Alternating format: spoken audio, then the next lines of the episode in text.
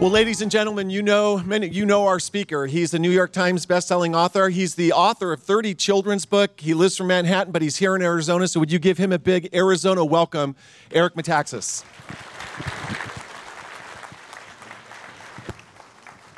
Thank you. Praise the Lord. Wow. So, how many of you would have preferred to come to the 8 o'clock service? right? I know. Uh, what a blessing. It is such a blessing to be here. I'm here with my, uh, my current wife. What's your name, baby? Uh, I, is it too early for harsh joking? I'm from New York, uh, and we're two hours later. So it's really new, almost noon in New York City. So uh, I'm gonna I'm gonna bring an afternoon message. I hope that's okay. Uh, I want to thank Pastor Bill and, and Mike Grimm for allowing me to come. Last night, by the way, was a, was a blessing to me. People don't understand how I get blessed um, by, by hearing from folks like you. How many people were here last night? Okay, and the rest of you, shame on you. Shame. I spoke about, well, uh, uh, Pastor Bill interviewed me about my book, Is Atheism Dead? Uh, and I don't want to really cover much that I spoke on last night, but um, the reason I titled the book is Atheism Dead, just so you understand where it's coming from. Some of you know that in 1966, Time magazine put out a famous, infamous cover article, right? And it said, Is God dead? And it's kind of interesting. Uh, I find it interesting that in 1966, if you weren't really a hardcore Christian and you're kind of like trying to read the tea leaves, you know, all the scientists were saying that science is really pushing out faith and that science is more and more enabling us to discover that we don't need God to explain the panoply of creation. Uh, we can explain it through natural forces. Okay, now that was never true, but you could understand how around 1966 people got out over their skis or, I know we don't have a lot of skiers here, do we? Uh, outkick their coverage. What can I say? Work, you know. But the point is that it's so fascinating that human beings are always tempted to say, "We figured it out. Let's go with it. Print it." You know. Except, of course, we know uh, now, and you know, even then, that's just not right. But but the science was it was a heady time, right? And a lot of people thought science is pushing. It was the narrative, and the thesis of my book is atheism dead is that around 1966 we got stuck in that gear. That something happened in American culture that a lot of people just said, you know, we uh, we'll let people go to church, and you know, you can believe that stuff, but but the powers that be, the elites know, yeah, religion is on its way out right? Well, something funny happened. Since about 1966, the evidence for God from science has been piling up steadily, steadily, steadily, steadily, steadily, until you get to a point now where the evidence, I'm just talking from science, for the idea that only God could explain everything that exists, that random scientific processes cannot explain how we get everything we have, whether it's the universe or this planet or life. That evidence has been piling up. And the evidence is astonishing. But what's more astonishing to me and why I wrote the book is that none of us knows this. You don't read this in a newspaper, you know, science pointing to God. But the fact of the matter is that that is the case. And if you read certain Christian authors or if you're into apologetics, you're starting to pick this stuff up. But the mainstream media, the culture tends to just ignore it. Like we settled that question in 1966, we've moved on. Well, reality has not moved on. God has not moved on. The fact of the matter is that just the opposite has been happening. Now, the most dramatic example when we talk about evidence for God is something called the fine tuned universe. How many people here are familiar with the argument for God from the fine tuned universe? I'm just curious. Anybody? Okay, you guys can take your cigarette break right now. Go ahead. Go ahead. I'll see you in 10 minutes. Really. It's beautiful. It's beautiful outside. They, they're serving donuts. By the way, serving donuts when you walk in, that's not biblical. I don't know where you get that from, I have no idea where you get that from. I was like, what is this? What is this kind of luxurious living? That is not biblical, you know, to, to do that. And yet, of course, I'm upset that our church in New York doesn't do that. I'm, a- I'm angry. Um, but I just want to say that the fine tuned universe, I want to I want to acquaint you with this because this is kind of the most simple example because there's all these examples from science, but the most basic one is what's called the fine tuned universe. And it's gotten so ridiculous. The evidence has piled up so much on this that it's open and shut. It's not kind of like, well, it's compelling. No, there's a lot of compelling stuff. This isn't compelling, this is open and shut. You know, this is like evidence that the earth is a sphere. If you've got questions about that, I don't want to hear about it, by the way. In the book line, okay? If you're a flat earther, please don't talk to me.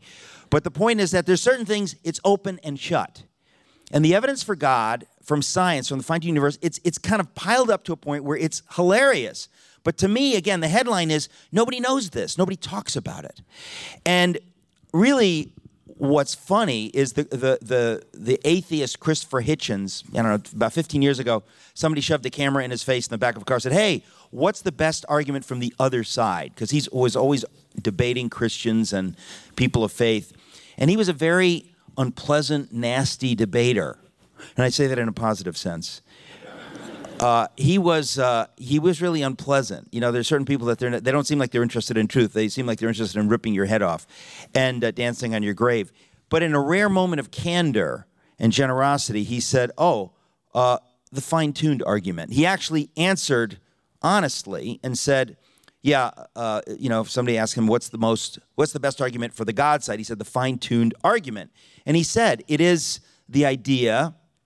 That if, if things, you know, as science examines something, they notice that, gee, if we're just a tiny bit this way or a tiny bit this way, life couldn't exist. So he was even moved by that and, and said it out loud. And he said, and I, and I suspect that most people on my side, on the atheist side, would agree with that, um, uh, that that one takes a bit working out. Now, by saying it takes a bit working out means we're stumped. There is no answer to, to it we don't like it, so we will say things like it takes a bit working out. Yeah, yeah, it takes a bit working out on a piece of paper. Um, there's no working it out. The evidence for the fine tuned universe that God has designed everything brilliantly, perfectly, accurately is just staggering. And again, the biggest news is that most of us don't know it. Um, because it's been piling up quietly over the decades while we've been busy raising kids and doing things, and, and the newspapers aren't, aren't really like, you know, going out there with these headlines, or it really never piles up enough, except uh, before I wrote this book, what led me to write this book was I wrote a book, uh, I guess about seven years ago, called Miracles. And in it, I talked about, you know, out and out miracles of God, how God is a God of miracles. And I talked about scriptural miracles and miracles that have happened to me and people I know that there's no other explanation except that's called a miracle. God is alive and he does miracles. Anybody here dare to say that they've ever experienced some kind of a, a miracle from God? Okay, you're all heretics. Get out. Uh, of course, that's real. But what is the biggest miracle for me that I put in that book seven years ago was the miracle of creation. When you start studying the fine tuned universe, you start studying the uh, you know whether it's the the the Big Bang or or the the the Earth or life or wh- wherever you look, you start saying, "This is so exquisitely, perfectly designed that it it's an argument for God that's just breathtaking. That if anything were this way or this way, so I wrote the book, and then I wrote an op-ed that was in the Wall Street Journal. It was the first time I was published in the Wall Street Journal, and uh, since I've been vocal politically, probably the last, right? Uh, but we kid. Is it too early to joke? It's too obviously. I never would have cracked a joke like that at the eight o'clock. That's why they had me here at the nine thirty. So, so I published this article. It was a Wall Street Journal, and I said in this, it's a short op-ed, and it said, "Science increasingly makes the case for God." Came out about seven years ago when the book came out. That article, that op-ed in the New York, in the sorry, in the Wall Street Journal, was literally the most popular shared article in the history of the Wall Street Journal by a factor of more than double. And uh, I met the woman uh, who wrote the article about the tiger mom who came in at number two. Man, is she ticked. Um, I actually did meet her. She's a sweet woman. But, but th- they said that that was shared like 300,000 times, and mine was like whoa, 650,000. So you want to ask yourself, why was it such a popular article? It's because the culture we live in hardly ever acknowledges that the evidence for God is unbelievable. It's piling up. And so when I wrote about this little article, you know, a lot of people just freaked out. They thought, really? Wow. I, you know, I, I keep hearing over and over and over that science is at odds with faith and faith is at odds with science. Well, that's baloney. It's a lie from the pit of hell. It's totally untrue, but we never talk about it. So I wrote about it in the Wall Street Journal and went, you know, and it was about the fine tuned universe. And people came out of the woodwork to, to basically say, oh, this is ridiculous. This fine tuned universe thing has been dealt with long ago. Nobody buys this anymore. And I thought, yeah, except here's the problem. Like 10 minutes ago, Christopher Hitchens, you know, the, the poster boy for atheism, said it was the most compelling argument. The fact is, folks, there's no getting around it. So let me give an example when I say fine tuned universe.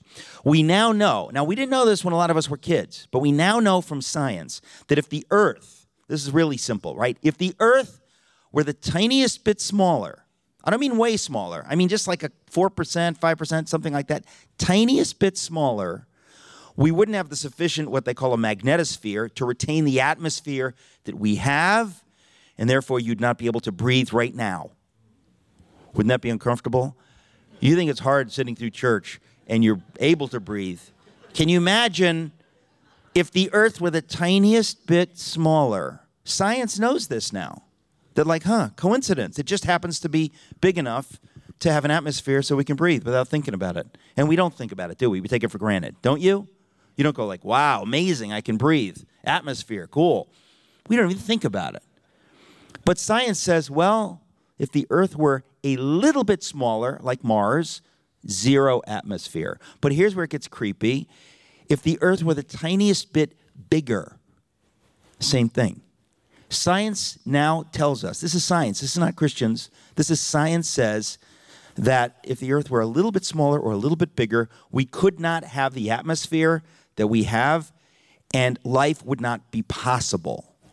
Well, you think, well, gee, isn't that what a great coincidence? Aren't we lucky that our planet just happens to be exactly the right size for this atmosphere and for life? Isn't that, isn't that lucky? And you think, yeah, you could think it's lucky, or you could think it, it, appears like maybe it was designed. But we don't want to believe that because that would mean we'd believe in God and that's repulsive. So we'll reject it. We'll, we'll call it luck. But science discovers other things and other things and other things. Wherever science looks, it discovers gee, that's creepy. It's exactly, it looks exactly fine tuned. The existence of the moon. How many people are aware that we have a moon? A, lo- a lot of you. A lot of you, yes. Uh, well, did you ever look up at the moon and think that if the moon weren't there, we couldn't be here? We never think of that. You never even occur to us, like, why? I mean, it's nice. It regulates the tides. Well, that's, that's pretty big, but, you know, what, what do you care in Phoenix about tides? Let's be honest, right? It's been, I think it's been like what 180 million years since you've had any uh, water here, right? You don't care about tides, but let me tell you something. We now know, and again, this is in the last 50 years since Time Magazine's article. We now know that the moon, if it weren't there, and if it didn't have the size that it has, the, uh, the moon is an outrageous anomaly in our solar system. I mean, if you look at other planets and their moons, the, our moon is gigantic compared to the size of Earth. I mean, it's really, really big, right? Uh, when, when you think of the size of Earth, it's you know 2,000 miles across, and Earth is 8,000 miles across. It's huge. Science now knows, without any doubt, that if it weren't there, we couldn't be here. We now know that the moon regulates the rotation, that our the wobble of our rotation without the moon would be so outrageous that there is just no chance that we would able to have any kind of the climate or atmosphere, anything that we have. So there's another thing you think, wow, great coincidence. How lucky. But wherever you look, that was my wife laughing. See, that's what keeps our marriage young. She still laughs at the old jokes. Um, thank you, honey. Thank you. Um, that's why my daughter's not here. She does not laugh at these jokes. Uh, no, but I, I just want to tell you, those are just two obvious things. But science, as it has improved over the decades, think about this, right? Science has gotten able to see more and more on the microscopic level, on the, the level of you know better telescopes, better microscopes. The more we could see with science, the more we could see how perfectly designed everything is. Those are two obvious examples. Another one, which is really bizarre, since you live uh, in a part of the world where you can see the sky and stars. How many of you have ever seen Saturn, uh, or sorry, Jupiter in the night sky? Anybody here ever see Jupiter in the night sky? A lot of you. Okay, you could take a cigarette break. Don't be ashamed. Go ahead. It's. Uh, I got to tell you something. We live in New York City, in Manhattan. We don't get to see Jupiter. Okay. We have a lot of lights and um, and the mayor doesn't allow us to to look outdoors anymore. And um, hey, Romans 13, you got to obey. You got to obey. Uh, and so when I come to a place like this, I was in Albuquerque a week ago, and you ask that question, a lot of hands go up, like, oh, yeah, we, we've seen Jupiter. Well, let me tell you something. That pinprick of light in the sky called Jupiter, it is 400 million miles away. The, the sun is 93 million miles away. Jupiter is 400 million miles away. So it's so far away that it's inconceivable. But it is so large that the gravity from Jupiter and Saturn to some extent is so powerful that it pulls away meteors and asteroids that would otherwise strike Earth. They are pulled toward Jupiter and they either hit Jupiter or, or just move in that direction because of the gravity of Jupiter. And science now knows that if Jupiter, that little pinprick 400 million miles away, if it weren't there, about a thousand times as many asteroids and meteors would hit Earth. And science knows that if that were the case, we wouldn't be here. Or you'd be really jumpy, look, looking up all the time. Like, what? But the fact of the matter is that we don't even, th- who thinks about this? Who thinks about, hey, how awesome that that little pinprick of light 400 million miles away is there because science now tells us if it weren't there, we couldn't be here. We, we just kind of take it for granted. But if you start studying the science, it begins to freak you out. It's like, well, that's interesting. It's almost as though somebody put it there. It's almost as though somebody designed the solar system for our benefit, but that couldn't be. We don't want to believe in God. That's like obsolete. You know, that's medieval, right? We don't want to believe in that. Well, I'm here to tell you it's amazing that everywhere you look in the universe, you see this kind of evidence. Now, if if a meteor, I, I mentioned this last night, about the size of this sanctuary, about 180 feet, maybe something like that. That happened in uh, Tunguska, Siberia in 1908, right? We know this, that a meteor about 180 feet in diameter, which when you think of the size of the Earth, that's like unbelievably tiny, right? It's like, like a grain of sand. But it hit a remote area of Siberia in 1908. Just that size. That's just one, okay? And the effect of that one meteor of that size was so outrageous, okay? It came into our atmosphere, that size, about 35,000 miles per hour, and exploded about five miles over the surface of the Earth in this very remote section of Siberia. And the power of that explosion was the equivalent of 1,000 Hiroshima bombs. It instantly flattened 80 million trees. Now, I know you don't have trees here, but trust me, that's impressive. That's impressive. So that's one meteor about that size that happened in 1908. Nothing like that has happened since because you'd have heard about it. But science knows the devastating effect that they have, okay?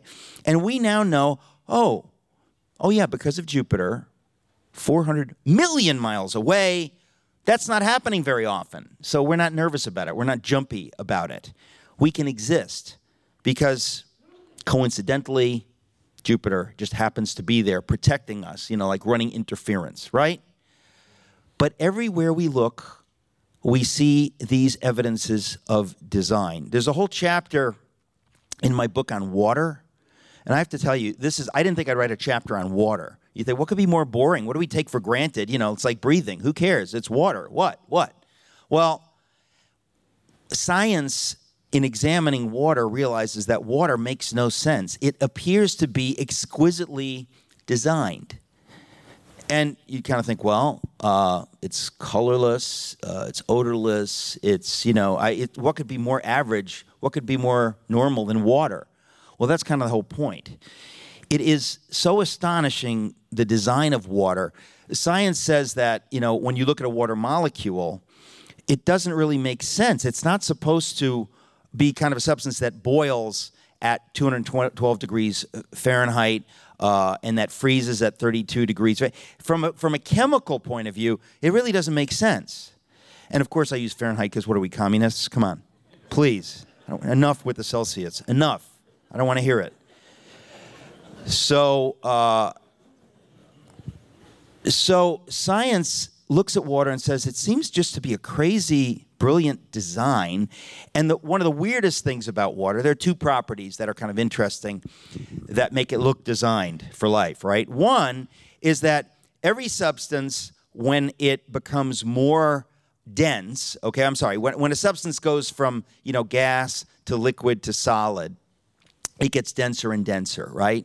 So that when something becomes a solid, when it freezes, it becomes super dense and sinks, right? Yeah, except for water. Water, when it gets colder and colder, up to 39 degrees Fahrenheit, it gets denser and denser, just like you'd expect. But at 39 degrees Fahrenheit, it flips and it starts to get less dense and less dense. And when it hits 32 and freezes, it's 9% less dense than the liquid water and so it floats. And you think, well, yeah, ice floats. I. I, know. I had a highball once. Admit it.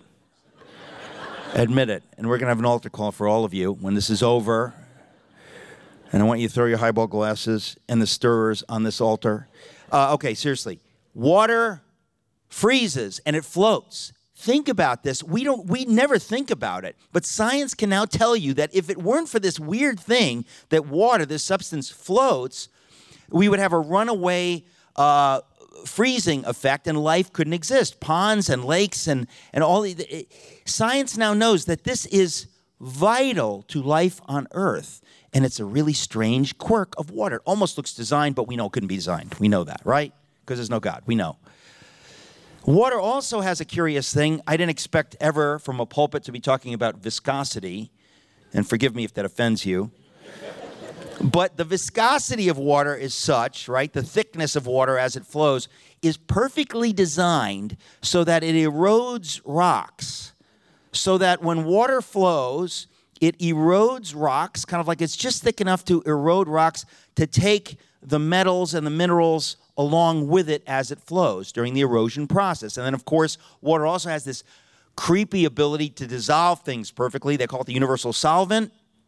And so it carries along with it the metals and the minerals that it's dissolving.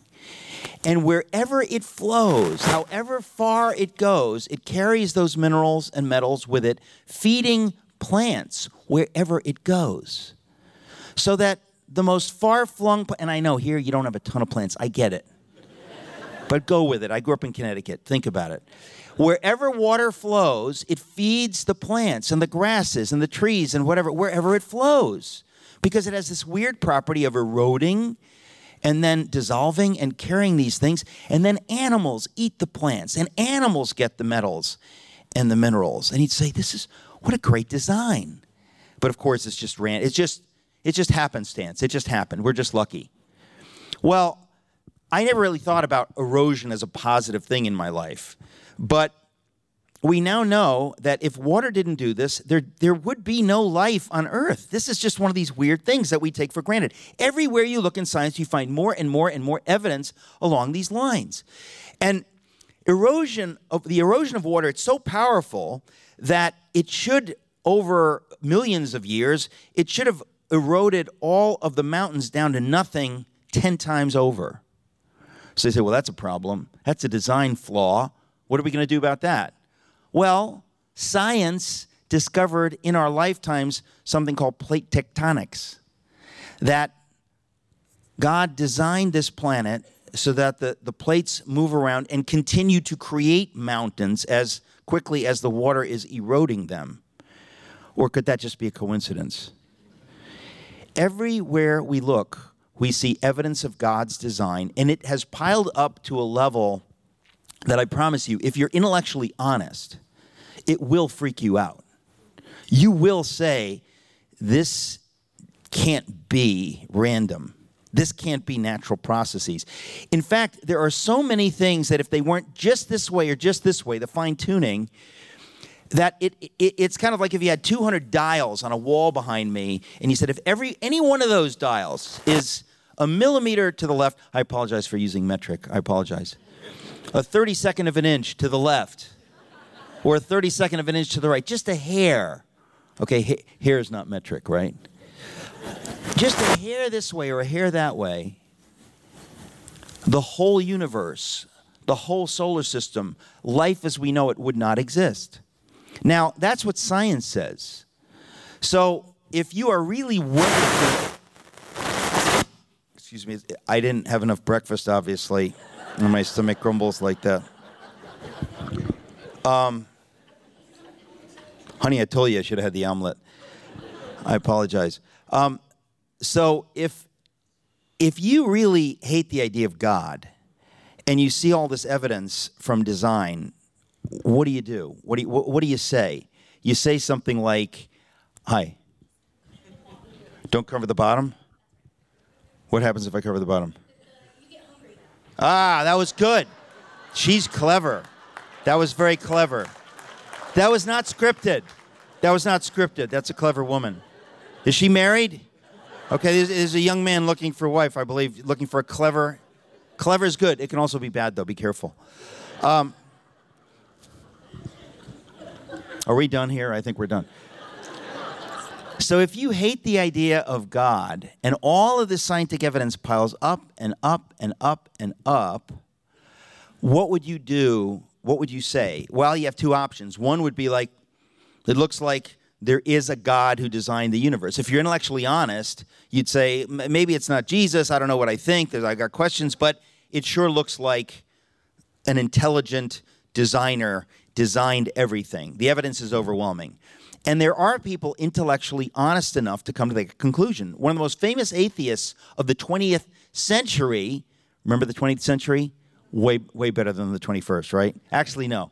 Uh, but his name was Antony Flew. Some of you know this story. He was, he wrote textbooks on atheism. But he was convinced by this argument. As he studied these things, he said the evidence of design is not just impressive, it is overwhelming. Overwhelming. And he came to believe in a God who created the universe. And of course, all his atheist friends just lost their minds. And, and he thought, and he actually said, well, you know, what is your problem? I, I've always believed in the Socratic method. You follow the evidence. You follow the evidence. You don't worry about where's it taking me. You follow if you care about truth. So there are atheists that, that have that mindset that they believe in truth and they're following the evidence and they're honest. And then you have people like Christopher Hitchens, and Richard Dawkins, who clearly have a very shallow view and they just kind of bat this stuff away. But Antony Flew, at the end of his life, I had the privilege of meeting him, he came to faith in a God who created the universe when he had spent his whole life writing the philosophy of atheism, basically.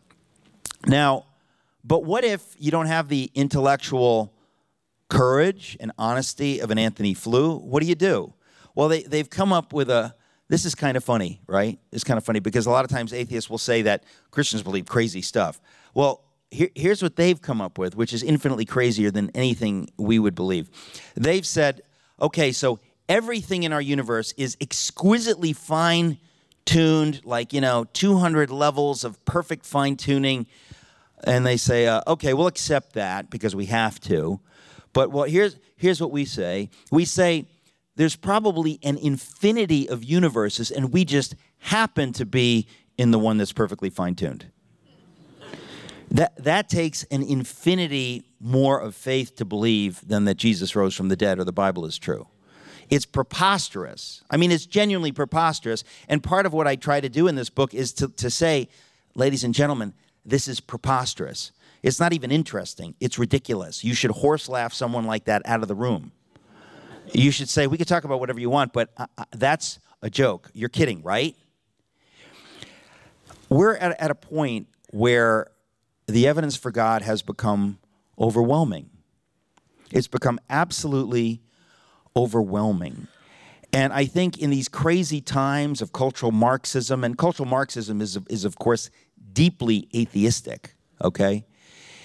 We, we see God raising up a standard in the midst of this battle and giving us evidence. And I thought we need to have that evidence so that our faith is not like, well, I believe it. Folks, believing one plus one equals two doesn't really take a lot of courage. It's true. You know it's true. And I really believe the Lord wants us to know that these things are true, not to hope that they're true or to say, well, I was always taught that they were true, but just to know He exists and He has give us, given us evidence for His existence. And science, ironically, which we keep being told is pushing faith out, is doing exactly the opposite. And I could go on and on and on with examples. We don't have time, but I want to tell you that it really is astonishing. The second part of the book, I talk about biblical archaeology. It's the same thing. People have said the Bible's a bunch of folk tales. Well, yeah, except that archaeology continues to uncover evidence that what the Bible says is history. And it happens over and over and over. The most dramatic example, what really led me to write the book, was uh, I, I met a man in Albuquerque, which I think I said uh, always reminds me of a Johnny Cash song. I met a man in Albuquerque. Uh, and he told me he was a biblical, he's a biblical archaeologist who discovered biblical Sodom. And I thought, biblical Sodom? Sodom is like at the first couple of pages of the Bible. Like, I don't expect archaeology to be able to prove that or to find that. That's like way, way past it. Well, if you read that chapter in my book, you realize it's practically open and shut. It's not like we think he's discovered it, he's discovered biblical Sodom. And archaeology, over and over and over in the last 150 years, has shown that what the Bible says, you can take it to the bank. It's true, it's history. It's not some folk tales. But it happens over and over and over again. But again, where are the headlines? We live in a world that says, well, you know, in 1966, we kind of decided that we're not going to cover that stuff. We've already figured it out. God is, you know, yeah, probably a, a an archaic thesis. So we're not going to we're not going to really cover that stuff. Well, I'm here to tell you the evidence continues and continues and continues to come out. And you're really asked, you know, uh, it's kind of like, is it Ch- Chico Marx talking to Mar- in one of the Marx Brothers movies? He's like, who are you going to believe, me or your own eyes? You know, like it, it, it's really, it's like somebody's asking you to believe them, not what you see. The science, the biblical archaeology, everything seems to, to, to pile up. And believe me, I'm, I'm just skittering over the tops here, but we need to know that the evidence is astonishing for the Lord of Scripture and not just for his existence, but also for the historicity of the Bible. That this is not just uh, some old stuff, but that this is history. This is the Word of God. You can trust it. I I think, you know, so the question when we say we believe something, the question is always do we do we really believe it, right? When Jesus asks, is it Martha or Mary, you know, at the tomb of Lazarus, Lazarus, he, he, he says, you know, I'm the resurrection and the life. And, and then he says, do, do you believe this? And our answer is always like, oh, yes, Lord. Oh, yes, Lord, I believe it. But it's almost like he's looking at our hearts. He's probing our hearts. He's like, do you really believe this? Do you really trust me? Do you live like that's true? Or do you hedge your bets? Because if you don't believe these things, folks, and this is where at the end of the book I, I kind of turn the spotlight on atheism.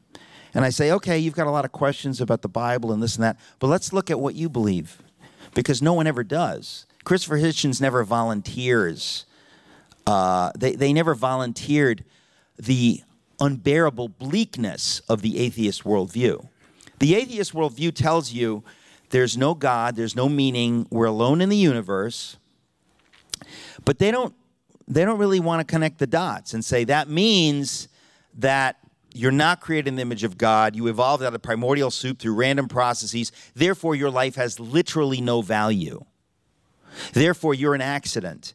Therefore, you're not sacred. Therefore, uh, killing a child in the womb, out of the womb, uh, life has no value. They don't want to go there because they know that won't play well. People, people be like, "Oh, that doesn't sound right to me. I love my wife and my children and my parents, and I don't, I, I don't, I don't know about that. You're, you're telling me that that's all random. That's just the evolutionary process making me want to perpetuate the species. There's nothing transcendent in this idea of love. There's no such thing as beauty. There's no such thing as meaning, good or evil. Is that what you're telling me? Well, very few atheists have the guts to say, yes, that's what I'm telling you. And even when they do have the guts, they contradict themselves because here's the problem. Even an atheist making that claim is created in the image of God. And they themselves long for meaning. And even when they argue with you for their atheist position, they are inadvertently revealing that they care about meaning and truth. Because if it's true that we come from nowhere and we're going nowhere, when we die, it's like crushing mosquito, it's nothing. If that's true, why would you get so passionate about arguing against religion? Why would you care? Well, the fact that they care proves that they don't believe the universe lacks meaning. No one can believe that. It's an unbearable bleak view that there isn't a soul alive who can face it or if they do they're just they're they're they're they're playing games uh, e- even by believing even by saying that they, that they believe that. But then they they ask us to believe some stuff right? Like they'll say like oh yeah racism is wrong. And you'd say well okay wait wait wait wait. I know it's wrong. I know why it's wrong. Why do you say it's wrong? If you ask somebody who doesn't believe in God, you say, You believe that we evolved out of the primordial soup by accident. Darwinism, by the way, was in, the first decades uh, and all the way up until you really get to Hitler, it was openly racist because it said Darwinism. It proves that we evolve differently, and, and some things are more evolved than others, and it's just scientific to say that some races and some groups and some ethnicities are more evolved than others. That's just science. Well, they haven't been mentioning that in the last few decades, right? They say, no, no, no, we know racism is wrong. And I think, well, that's really nice. I know it too. But tell me, why do you know it? What does your philosophy tell you? My philosophy from the scripture says God created us all equal in his image. That is why Christians have been at the forefront of abolition of slavery, at the forefront of civil rights. that's why uh, we believe in mercy toward the weak and the poor and the suffering. That's Christian doctrine. That's biblical doctrine. Where do you get your ideas from? Where do you get the idea that you should care for the poor? Why? Survival of the fittest says crush the poor, kill the poor. Who cares? Well, there have been times in history when, when people have lived out that bleak nihilistic atheist philosophy. But we're living in a time where they're pretending like, oh no, no, no, no, no. That those are we don't agree with those people. We don't want to we don't want to hear about that. Well, we're here to tell you you have to deal with that. Because your doctrine demands demands that you face the meaninglessness of life, the brutality of science. Do, do you know that um, uh, I always forget the Columbine murders. Those two young men that that killed, you know, 20 people. I mean, that that one of them was wearing a T-shirt that said "Natural Selection." Okay, that's Darwin, right? Survival of the fittest. They planned those murders. They happened on April 20th. That's Hitler's birthday. They did this on purpose. There's a worldview that says survival of the fittest, that the idea of mercy, of helping the weak, of caring for the old, caring for the young, that that's just, those are just silly ideas. Survival of the fittest, natural selection, that is the worldview that arises out of atheism. And so I think we need to say to atheists listen, you can believe anything you want, it's a free country, but don't tell me you're against racism because you're just blowing smoke, and I know you are. It is only somebody who believes in the scripture that has any reason to say we shouldn't be racist or that says we should care for the poor your doctrine says, "Oh, I, I create my own meaning, and we, we just we just believe these things, or we just believe it." It's sophistry, folks. It's smoke blowing. They're playing head games. I'm here to tell you, the evidence for God, the evidence for Scripture, has mounted and mounted and mounted, and we can now have enough evidence from the world of atheism over the decades to say that we see that that worldview is not just wrong, but unprecedentedly destructive and evil. My wife and I just saw a, a, movie, Mr. Jones, kind of a hard movie to watch, not for the kids, but it talks about Stalin in the Ukraine and how the Soviet atheists, they didn't believe in, in life or the meaning of life, and they wiped out millions of people because they didn't believe that life is sacred. But at the time, you had a lot of journalists and, and people who said, well, we believe in the concept of, of communism. It's going to be utopia for the workers, whatever. You can give them a pass because they hadn't seen where it's going to go. But that's 90 years ago. And today, we can say, Mr. Atheist, we have a record of what your doctrines have done in the last nine decades, and it is unfathomably bleak. It's so bleak, it is evil, it's frightening. We need to talk about what we believe and what it does, and what you believe and what it does, and we need to be honest. We need to be honest that the evidence for God is overwhelming. Now, I just want to close with this thought that when I looked into the fine tuned universe and you start seeing how God has designed everything, because I just mentioned a few things, but everywhere science looks, on the microscopic level, on the cellular level, when you talk about life, there's a few chapters in the book where you talk about a single cell, the simplest life, is so complex, it, it, it, you can't even bear how complex it is. And science says to you, oh, it just happened randomly. It just kind of collected itself, you know. There was like a, that, that that's like a tornado going through a junkyard and creating a 747 with, you know, with, with, with seatbelts and tray tables. Like, it, there's not even a, you know, the, that, everywhere you look, you see evidence of design that makes you have an appreciation for who God is that I'll bet you wouldn't have before. Because we all say, oh, God is an awesome God. When you start seeing how awesome, it is frightening. When you start thinking who He is, it is frightening. You want to fall on your face and you realize, I didn't appreciate quite who God was. And then you realize, oh, here's the good news that God who created atomic structure and subatomic structure and the universe and the far flung galaxies and life, that God knows your name and loves you and has a plan for you today and tomorrow and all the days of your life and wants you to be with him in eternity forever. That God died for you, not for humanity, for you. Well, some people have said that's good news. It can't get much better than that. When you realize who God is, and then you realize that, yeah, that God knows your name and loves you, it's, it's the most astonishing news in the history of news. There is nothing in reality that can compare to it. And so I think at the end of the day, we need to be a little bit bolder in our faith. Or let me rephrase that. We need to be dramatically bolder in our faith.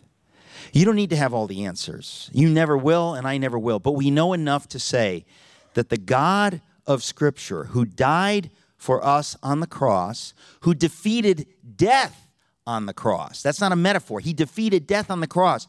He has given us enough information to live out our faith with utter boldness, with no fear about speaking the truth, especially at a time when people are being told, hey, shut up. When you're told shut up, whatever they're telling you to shut up about, make sure you scream about it as often as possible. Live out your faith with utter boldness because God has given us evidence on a level that if you don't, it's on you. We have no excuse. Let me pray. Lord Jesus, we love you And Lord, the truth of who you are is unbearable. If it were not for Jesus, we could not bear it, Lord God. But because of Jesus' death on the cross, because of your love for us expressed in his death and resurrection, you give us the ability to walk and to live as we were meant to from before the foundations of the world. You give us the boldness and the faith to live with genuine freedom. And in this generation, Lord, I know that you are calling this church, your church, to live freely and to behave in such a way that we will never regret how we have lived, but that we will live as boldly as you have enabled us to live for your eternal purposes in history. Lord, we ask for an anointing of boldness and faith on everyone who can hear this for your eternal purposes until we see you face to face. In Jesus' mighty name, amen. God bless you.